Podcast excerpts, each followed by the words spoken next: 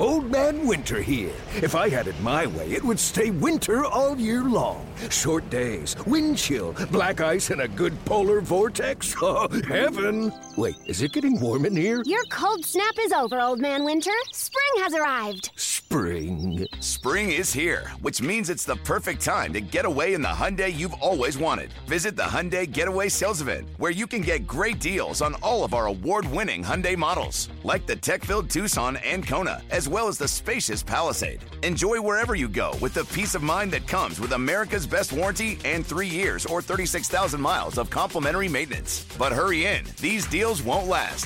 Add more joy to your journey at the Hyundai Getaway Sales Event.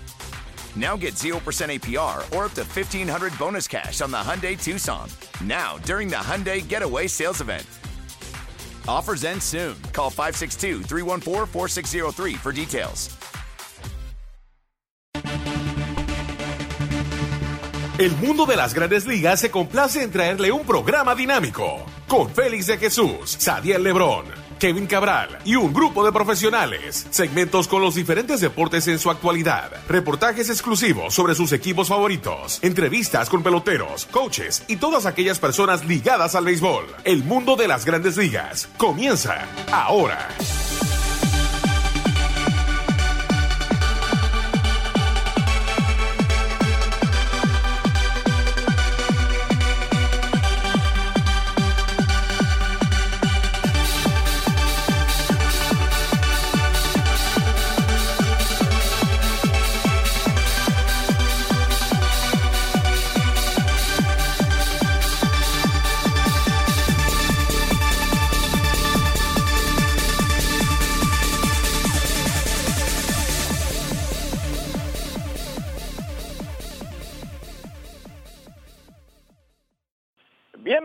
A otra emisión de su programa El Mundo de las Grandes Ligas por sus portales en el punto com y las mayores punto com, y claro, el programa se puede escuchar vía podcast semanalmente en los sistemas de iPhone y Android. Como siempre, nuestro productor es Michael Cullison, aquí con ustedes Kevin Cabral y un servidor Félix de Jesús, con todo lo que está pasando en las Grandes Ligas y más bien el Clásico Mundial. Súper, súper eh, lo que ha pasado esta edición dos mil diecisiete, la cuarta edición del Clásico Mundial, especialmente en Miami. Ayer eh, comenzó todo en San Diego. También se está jugando eh, la segunda ronda en Japón. Eh, hay mucho que desarrollar en el día de hoy, pero antes vamos a darle la bienvenida a Kevin Cabral. ¿Qué tal, Kevin? Muy buenas, Félix. Mi saludo cordial para ti y para todos los amigos que cada semana sintonizan El Mundo de las Grandes Ligas a través de M L B punto com, las mayores punto com, y también los que le dan seguimiento al podcast, al programa. Un placer, como siempre. Bueno, Kevin, eh, antes de tocar lo que fue el partido de ayer, Puerto Rico, República Dominicana, eh, varios temas eh, en el Clásico Mundial. Vamos a comenzar con el grupo que salió de México, claro, eh, Venezuela está aquí participando en lo que es eh, esta segunda ronda, pero eh, de, y Puerto Rico, claro, que tuvo gran éxito en eh, Jalisco, eh, México. Pero eh, en el caso de Venezuela, eh, creo que error de, de la, del Clásico Mundial, de, de los gerentes, eh, de no saber exactamente quién había ganado esa ronda y por qué. Ese formato de, al final, clasificar eh, o jugar ese juego extra, que en el caso de Venezuela fue frente a Italia, eh, dejó a México con un mal sabor. Ellos ganaron ese partido frente a Venezuela. Pero entonces esto de carrera Eh, permitidas, como que no, no dio resultado. ¿Cómo viste esa situación de que Venezuela clasifica a jugar frente a Italia y México se queda, claro, fuera?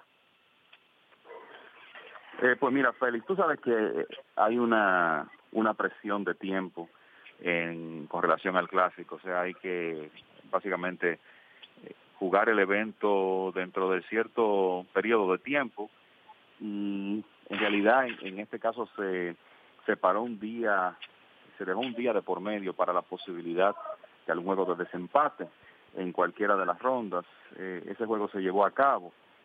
Eh, lamentablemente, en este caso, había tres equipos que estaban relativamente cerca con el tema de, de las carreras permitidas, sobre todo con lo que ocurrió en ese último partido, que al principio eh, daba la impresión de que iba a ser eh, en un partido cerrado con, con poca diferencia de carreras, y sin embargo terminó once por nueve, y esas últimas carreras que permitió México básicamente terminaron costándole eh, pasar a la siguiente ronda. Eh, yo te diría lo siguiente: uno siempre quiere ver eh, la, sobre todo un puesto de clasificación dirimirse en el terreno, pero el, el tema es la presión de tiempo de terminar el Clásico Mundial para que los jugadores puedan reportarse a sus equipos y ya entrar en la fase final de preparación para el inicio de la temporada de Grandes Ligas, que en realidad está al doblar de la esquina. Me parece que eh, lo que es igual no es ventaja, y quizá lo que faltó aquí en, entre los cambios que se hicieron es que hubiera un poco más de capacitación, por así decirlo, de Major League Baseball hacia los equipos con relación al método de clasificación, que básicamente es era en este caso carreras permitidas entre las entradas jugadas a la defensa. Y hubo un partido por ahí que México en, perdió, que solo jugó ocho entradas a la defensa, que al final terminó costando en la clasificación con una puntuación cerradísima, los tres equipos eh, muy muy parecidos. Al final de cuentas, la, la, las matemáticas indicaban que Venezuela e Italia eran los equipos que Eh, debían eh, pasar a ese a ese juego extra, y no México. Y es, es una pena que, que se viera de esa forma, es una pena que México quedara inconforme. Eh, me imagino que se van a estudiar otros métodos para el próximo, próximo Clásico Mundial, pero yo creo que la, la lección aquí, Félix, independientemente del método que se utilice, es que los equipos estén plenamente conscientes de cuáles son los métodos que se van a utilizar, para que después no surjan malos entendidos como ocurrió en este caso. En el caso de Venezuela pasa entonces esta segunda ronda, pero lo que ha demostrado hasta ahora eh, Kevin en lo que se refiere al picheo, ha dejado mucho que desear este picheo de, de, de Venezuela definitivamente. Los bates están ahí, pero en una segunda ronda eh, no sé si va a aguantar el picheo de, de Venezuela, mientras ahora vemos los equipos más fuertes que pasan una segunda ronda. ¿Cómo ha visto hasta ahora ese picheo de Venezuela? Mira, Félix, desde antes de comenzar el Clásico se sabía que ese podía ser el talón de Aquiles de este equipo. Ellos tienen una alineación que yo creo puede equipararse con cualquiera. Quizá las dos mejores en el papel son eh, Estados Unidos y República Dominicana. Venezuela no está lejos de, de esas dos alineaciones. Yo te diría que es comparable, pero se sabía que eh, el picheo iba a ser un tema. Me parece que ellos hicieron una adición importante al roster, incluyendo a Héctor Rondón, que obviamente es un pitcher con experiencia de cerrador de Grandes Ligas, que puede ayudar mucho en las entradas finales. Y hay que recordar que ciertamente el picheo de Venezuela es el más débil de los cuatro equipos que están eh, clasificados en ese grupo de San Diego, pero ellos vienen de jugar en un estadio que es una pesadilla para el picheo, Félix, y creo que eso también hay que tomarlo en consideración. Yo te voy a decir algo: ellos van a tener a Félix Hernández y a, y a Martín Pérez para eh, disponibles para abrir juegos en, en, en esta segunda en esta segunda ronda del Clásico. Y bueno, Félix Hernández no necesita presentación, ha sido uno de los mejores lanzadores del béisbol en la última década, está en muy buenas condiciones físicas, y a mí no me sorprendería que tire mucho mejor partido hoy contra Estados Unidos que lo que vimos de él en la primera ronda. Y Martín Pérez, yo te diría que es un abridor competente, y va a ser muy importante para, para Venezuela que esos hombres puedan cubrir. El, ya ahora estamos hablando de un límite de lanzamientos de ochenta para los abridores, o sea que esos hombres puedan cubrir unas cinco entradas y así ponerle menos presión a ese bullpen que, bueno, tiene a Francisco Rodríguez, que no se vio muy bien en la primera ronda, pero es un cerrador de Grandes Ligas, y ahora también tiene a Héctor Rondón eh, para las entradas finales. El puente puede que sea, el puente entre el abridor y esos relevistas del final de juego puede que sea un tema, pero eh, me parece que vamos a ver un picheo de Venezuela mejorado en esta segunda ronda, solo, solo por el hecho del cambio de escenario, y pensando que esos abridores establecidos de Grandes Ligas van a tirar mejor en, en el Petco Park que en ese estadio de Jalisco, donde evidentemente la pelota vuela. Ahora, es eh, lo que tú dices es una realidad, es incuestionable que de los cuatro cuerpos de lanzadores de esos equipos, que dicho sea de paso eran los favoritos para pasar a la segunda ronda, me refiero a los campeones República Dominicana, los subcampeones Puerto Rico, Estados Unidos y Venezuela, bueno, pasaron los cuatro, y el que tiene el cuerpo de lanzadores más débil es Venezuela, y ellos puede, ellos puede que tengan que compensar eso con su ofensiva, que obviamente tiene una superestrella tras, tras otra en esa alineación eh, en estos partidos, sobre todo jugando esta noche contra Estados Unidos en, en un partido importantísimo. En eh, lo que es eh, la serie en Japón, Tokio, pasa Japón, claro, y también el equipo de Holanda. Eh, Cuba, eh, habíamos mencionado que claro, ya no están las eh, estrellas ahí, eh, ya muchos han pasado a Grandes Ligas. El equipo cubano, eh, eh, creo que fue una decepción, eh, Kevin, no sé de qué punto de vista tú ves al equipo cubano, mientras Israel fue eh, el espectáculo ahí, la gran sorpresa eh, en lo que se refiere a la sede en Asia, pero eh, ya claro, se, vimos mejores eh, equipos, Israel claro, para un futuro. ¿Cómo viste a Cuba y, y el futuro de Israel, no, para lo que es eh, el Clásico Mundial eh, en, en el futuro?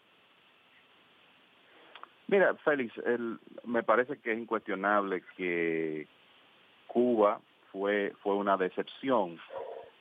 Esto no es completa sorpresa, ya lo habíamos de, eh, dicho, ellos tienen un roster que el, se ha debilitado eh, a través de los años con los estelares que se han establecido en Estados Unidos, y eso se puso de manifiesto en, en este Clásico Mundial.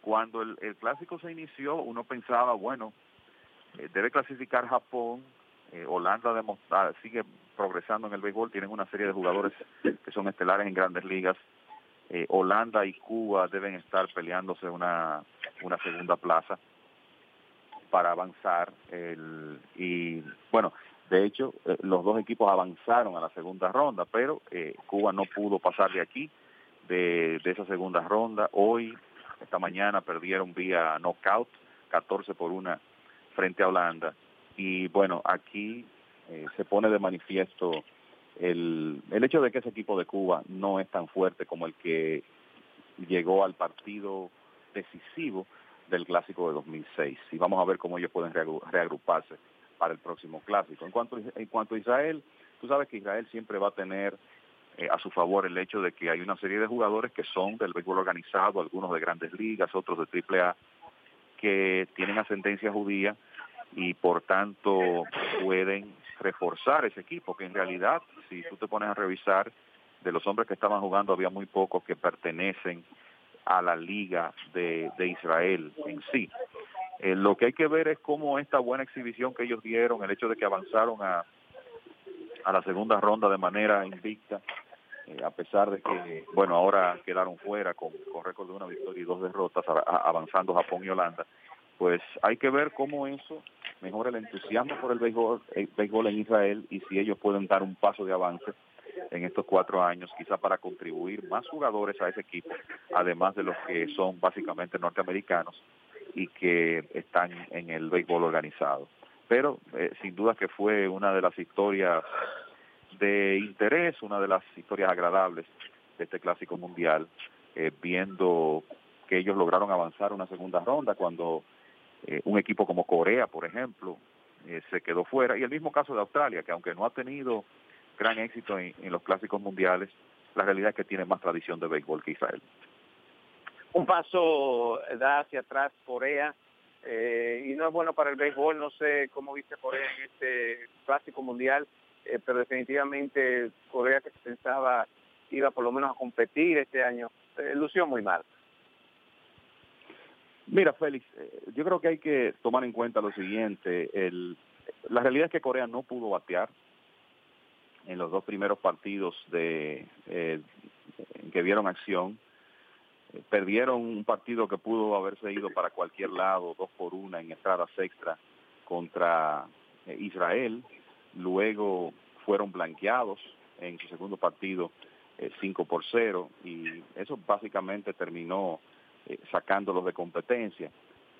A, a mí me parece que Esto de esto de Corea lo, lo podemos tomar como un el, una eh, actuación el, donde ellos perdieron dos partidos, uno de ellos muy cerrado, y ese muy cerrado que perdieron, que como te decía pudo haber ido para cualquiera de los dos lados, básicamente le costó la clasificación, y el hecho de que solo pudieron anotar una carrera en sus dos primeros partidos, luego terminaron ganando el último eh, once por ocho contra un equipo mucho más débil de China Taipei. Yo no leería mucho en, en, en cuanto a, a lo de Corea, como que esto significa que ellos están retrocediendo eh, en el béisbol. Obviamente es una liga más débil que la de Japón, pero es la segunda más fuerte de Asia.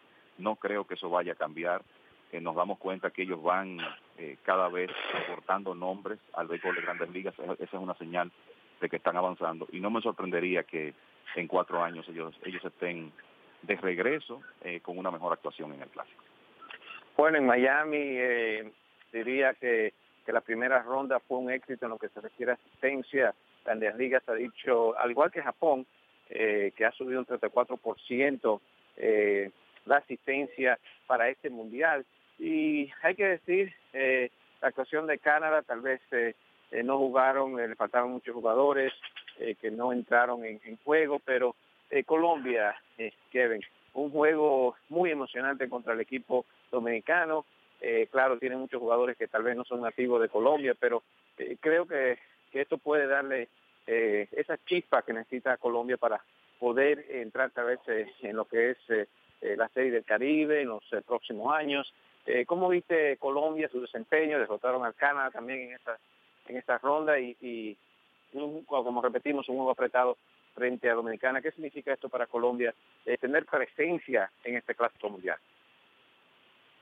Bueno, creo que significa muchísimo y eh, la realidad es que yo creo que las historias, la historia de avance de Colombia es una de las más interesantes de este Clásico. O sea, estamos hablando de un equipo que perdió por una carrera frente a Estados Unidos, puso a sudar un equipo de estrellas a Estados Unidos, le ganó a Canadá y aunque terminó perdiendo diez por tres frente a República Dominicana, quien vio ese juego sabe lo difícil que fue para República Dominicana ganarle a Colombia. O sea, ellos eh, pusieron a sudar básicamente eh, los dos mejores equipos en el papel de, de este evento y eso esto es una demostración de el avance que, que han dado. Y yo te diría varias cosas del equipo colombiano. Demostraron que no tienen miedo de enfrentar eh, rivales difíciles. Lanzaron muy bien, jugaron muy buena defensa, jugaron en equipo, ejecutaron los fundamentos. O sea que hay que darle todo el crédito a sus jugadores y a los técnicos. El, se sabía que con José Quintana y Julio Teherán ellos iban a tener la oportunidad de por lo menos mantenerse en dos de los juegos. Bueno, eh, ambos yo te diría que sobrepasaron las expectativas. Quintana contra Estados Unidos, extraordinario. Teherán, se puede decir lo mismo eh, contra Canadá. Y el picheo de Colombia, en sentido general, eh, dio una tremenda demostración contra, eh, contra República Dominicana también, con el jovencito Nabil Crismat, que pertenece a los Mets, un lanzador de poca experiencia que se vio muy bien en su trabajo de tres episodios y después ese bullpen donde, bueno, no hay muchos nombres, pero hay una serie, había una serie de lanzadores ahí con experiencia de Grandes Ligas, como eh, Ernesto Frieri, Johan Pino, el Guillermo Moscoso, y otros lanzadores que tienen un punto en la bola. El caso, por ejemplo, de, de Tyron Guerrero, prospecto ahora de los Marlins de Miami, que estaba tirando noventa y siete, noventa y ocho millas en ese juego contra República Dominicana. El mismo caso de Dayan Díaz de Boston. O sea que ellos tienen un buen grupo de... de lanzadores, y aunque no hay muchos nombres en cuanto a los jugadores de posición, de nuevo, este fue un equipo que no, no se disparó en los pies, no cometió muchos errores mentales, ejecutaron los fundamentos, jugaron buena defensa y dieron una gran demostración. Creo que mostraron el avance que ha tenido el béisbol en Colombia y bueno, ellos están abogando por una oportunidad de ir a la Serie del Caribe y honestamente si se le está dando entrada a Panamá a la Serie, yo creo que Colombia ha dado una demostración que justifica que sean considerados también para, por lo menos como invitados, ir a una Serie del Caribe y ver lo que pueden hacer. Bueno, eso ha sido un resumen más o menos de lo que ha sido esta primera ronda del Clásico eh, Mundial. Pasa entonces eh, Venezuela, eh, República Dominicana, Estados Unidos y Puerto Rico. Por cierto, ayer se jugó el primer juego de esta segunda ronda en San Diego. Eh, ya Japón y Holanda, como hemos dicho, pasa directamente a Los Ángeles. Esa serie va a comenzar las semifinales el veinte de marzo. Eh, un poquito del juego de ayer. Eh, ¿Sorpresa o no la victoria de, de Puerto Rico? Kevin, ¿cómo viste ese partido? Muchos dicen que el árbitro tal vez eh, es muy flojo detrás del plato, Little, pero definitivamente Yadier Molina vino a jugar en el día eh, de ayer y consigue la victoria para Puerto Rico. Eh, si no puede decir eso sobre Puerto Rico, y pone en situación difícil esta victoria de Puerto Rico, no sé cómo tú la ves, pero aquí o Estados Unidos o Dominicana con esa victoria de Puerto Rico puede quedar fuera del Clásico. No, definitivamente, por eso es que como es un round robin tan corto es importante comenzar ganando. Mira, yo creo que sabemos que el equipo dominicano en el papel es superior al de Puerto Rico, pero yo creo que no puede llamarse una sorpresa que Puerto Rico sea capaz de, de ganar, tomando en cuenta cómo se ha visto en este Clásico y en el anterior, cuando llegaron al partido de campeonato, precisamente contra República Dominicana. Eh, creo que hay que darle todo el crédito al picheo de Puerto Rico. Había una diferencia clara en los abridores a favor de República Dominicana. Eh, Carlos Martínez y Orlando Román. República Dominicana no pudo aprovechar eso en el primer inning, cuando, bueno, eh, si tú revisas cómo termina el juego, el hecho de que República Dominicana llenó las bases sin out y no pudo anotar, el partido se pudo haber decidido ahí mismo, en la primera entrada. Y el, el dirigente Edwin Rodríguez, yo te diría que hizo un buen trabajo de manejar su picheo, llevó a Román hasta la tercera entrada, y después de que ya comenzó la segunda vuelta de la alineación de, del equipo dominicano, cuando venía Robinson Cano, bateador zurdo, eh, José Bautista, bateador de poder, luego otro zurdo, Carlos Santana, lo saca del box ahí mismo, Eh, y entonces apela a su bullpen, y entre Héctor Santiago, Joe Jiménez, Joseph Colón y Edwin Díaz lucieron extraordin- extraordinarios, tirando seis y dos tercios en blanco frente a la ofensiva dominicana. Ciertamente el, el árbitro Little se vio a sí mismo pequeño ayer, en el sentido general. Creo que tenía una zona de strike extremadamente eh, grande, extremadamente a favor de los lanzadores, y se puede decir que eso se vio para, para ambos equipos, un poquito más marcado por un par de ponches a bateadores dominicanos que provocó la ira del dirigente Tony Peña y su expulsión, pero la realidad es que República Dominicana tuvo oportunidades, no pudo ejecutar en el bateo situacional y terminó dejando nueve corredores en circulación. Y cuando esas cosas ocurren, cuando tú haces una carrera en un partido, tú no puedes aspirar a ganarlo. Así que crédito para Puerto Rico, crédito para Yadier Molina, que sigue demostrando que es una superestrella, como llegó ese picheo, el out en segunda con un tiro rapidísimo, es un intento de robo de Nelson Cruz, que pareció una jugada de corrido y bateo que no se sincronizó. La realidad es que fue un intento de robo que no entendí mucho. Eh, y eh, además de eso, Molina contribuyó con jonrón y sencillo y remolcó dos de las carreras de Puerto Rico. O sea que ese hombre que es el líder del de, de equipo de Puerto Rico, líder indiscutible, sacó la cara en gran forma ayer y pudo llevar a su país a la victoria. Y como tú dices, República Dominicana tiene cero y uno ahora, primera vez que pierden un partido en ocho años, en un clásico, pero de repente están obligados a ganarle a Estados Unidos y a ganarle a Venezuela, dos buenos equipos, para pensar en, en clasificar. Y por eso era tan importante comenzar ganando ayer. República Dominicana no, no pudo hacerlo y tendrá que montar un gran comeback ahora en los dos partidos restantes. Y creo que algo que tiene que cambiar, Félix, es que si tú revisas en los últimos tres partidos, República Dominicana teniendo problemas para anotar en las primeras entradas. En el juego contra Estados Unidos pudieron reaccionar con ese jonrón para la historia de Nelson Cruz, pudieron hacerlo contra Colombia en, en extra innings. Ayer sencillamente no pudieron tocar ese relevo de Puerto Rico y eso terminó costándole el partido. Creo que esa ofensiva tiene que comenzar a producir más temprano en los juegos. Va a ser muy interesante entonces con estos cuatro partidos. Eh, creo que estamos viendo definitivamente eh, un buen béisbol. Eh, eh, ya sabemos lo que vivimos en Miami. Eh, y es una pregunta para, para lo que es eh, el juego de aquí en adelante en lo que se refiere a Grandes Ligas. Como que mucha gente no se quejó mucho del tiempo de juego por la emoción que se sentía en los estadios. Claro, una cultura diferente, estamos hablando de República Dominicana, al igual que Puerto Rico, caribeña.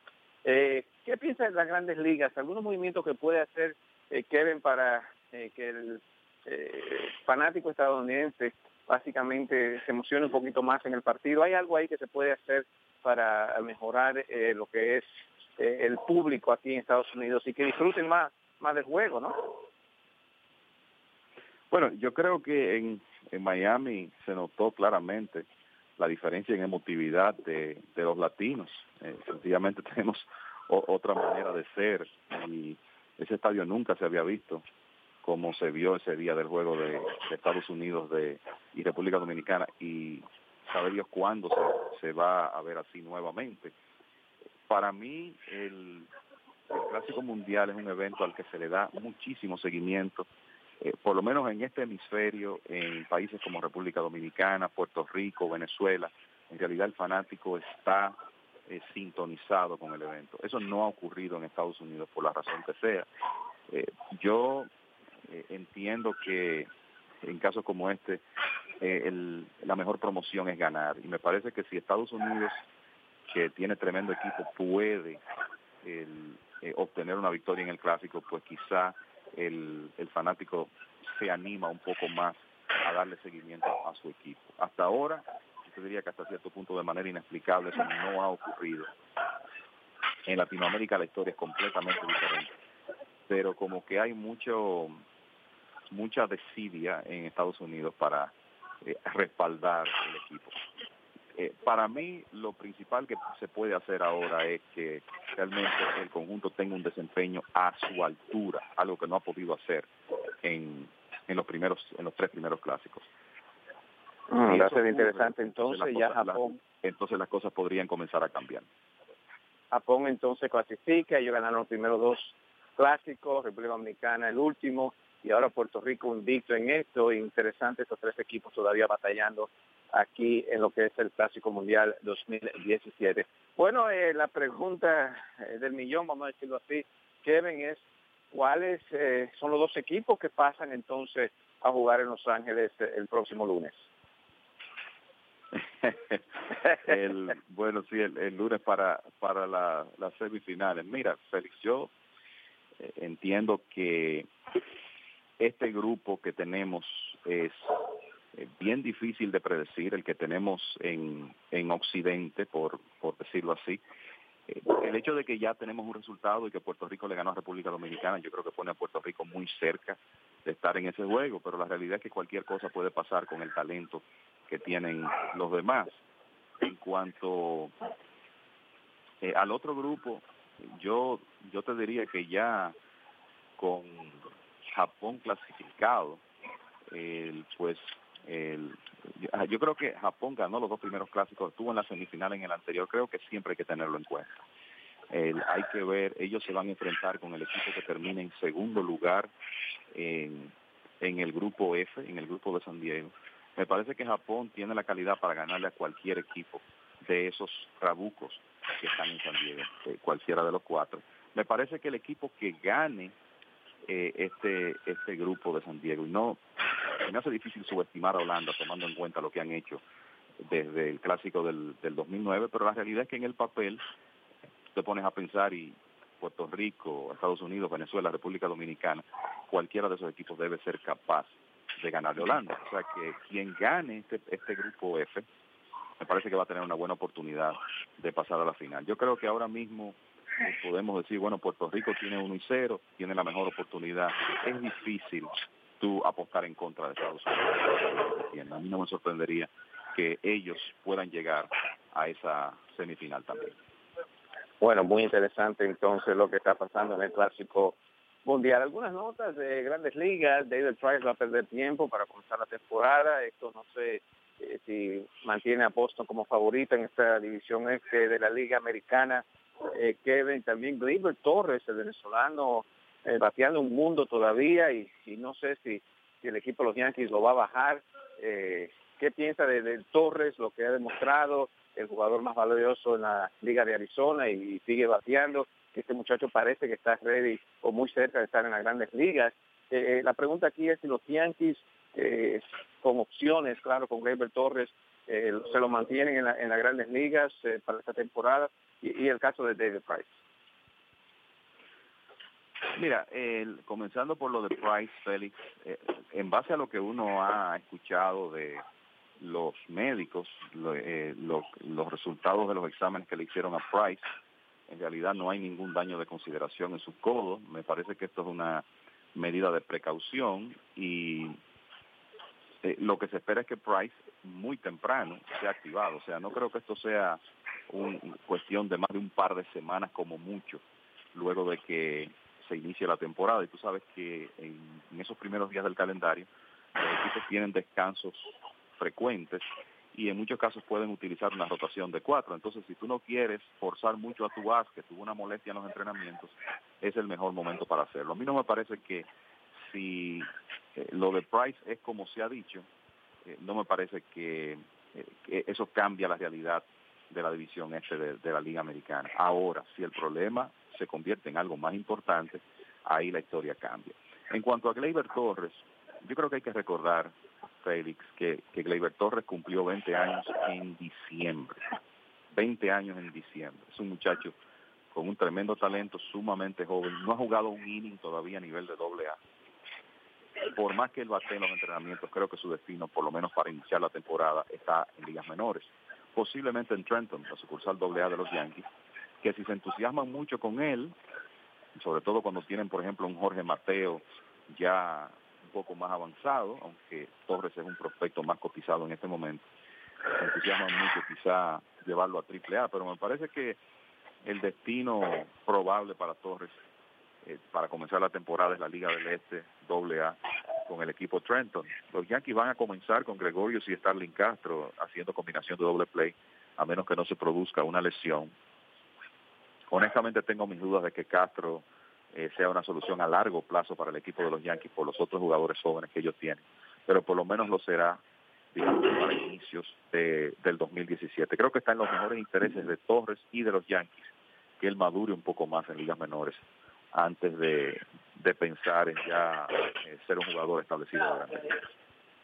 Bueno, eso ha sido alguna de las noticias que le tenemos hoy en el mundo de las Grandes Ligas. Eh, claro, por las mayores punto com y eme ele be punto com. ¿Algunos eh, comentarios finales, eh, Kevin? Mira, Félix, eh, importante, hay un catcher de cierto nivel que está disponible ahora. Los nacionales de Washington anunciaron hoy que eh, están dando de baja a Derek Norris, el catcher que adquirieron desde los Padres de San Diego a principios de la temporada muerta. Hay que recordar que los nacionales perdieron a Wilson Ramos por una lesión en la rodilla el año pasado, decidieron no firmarlo, adquirieron a Derek Norris, pero después tuvieron la oportunidad, eh, con un salario muy ventajoso para el equipo, de firmar a Matt Wieters, a quien obviamente ellos ven como una mejor alternativa que Norris. Colocaron a Norris en waivers, nadie los reclamó, y al dejarlo libre en este momento se ahorran el salario completo menos treinta días. O sea, Norris estaba pautado para ganar más de cuatro millones de dólares en el dos mil diecisiete. Los nacionales ahora solo serán responsables de trescientos ochenta y ocho mil. Me parece que en una posición que siempre está en demanda, como la receptoría, Norris no va a permanecer mucho tiempo sin trabajo, pero lo cierto es que eh, en este momento así está porque fue dejado libre por el equipo de los nacionales de Washington, que entonces van a tener a Matt Wieters como su receptor titular y a José Lobatón y Pedro Severino. José Lobatón posiblemente se va a quedar como el sustituto de Grandes Ligas y Pedro Severino como el catcher titular en Triple A. Entonces, la otra información importante es que los Rays de Tampa Bay han llegado a un acuerdo de una extensión de seis años para su jardinero central extraordinario defensivamente, Kevin Kiermaier. El acuerdo, que tiene por lo menos un año de opción, según el reporte, le pagará a Kiermaier cincuenta y tres punto cinco millones de dólares por los próximos seis años, o sea, menos de diez por temporada. Así que seguridad para, eh, para Kiermaier, que básicamente ya tiene su futuro resuelto con ese contrato, y, como dicen, certidumbre de costo para el equipo de los Rays con, con relación a ese jugador por los próximos seis años. Bueno, ha sido un placer trabajar para ustedes, de parte de la producción Michael Cullison. Aquí Kevin Cabral y Félix de Jesús, decimos que siguen en sintonía con el Clásico Mundial y también con las mayores punto com. Las últimas informaciones se las vamos a tener aquí en las mayores punto com y ele eme be punto com. Gracias por su sintonía y estaremos con ustedes la próxima semana. Y esta fue una presentación del mundo de las Grandes Ligas con Félix de Jesús, Sadiel Lebrón y Kevin Cabral. Les invitamos para nuestra próxima edición con un programa igual o mejor que este. Muchas gracias por sintonizar El Mundo de las Grandes Ligas.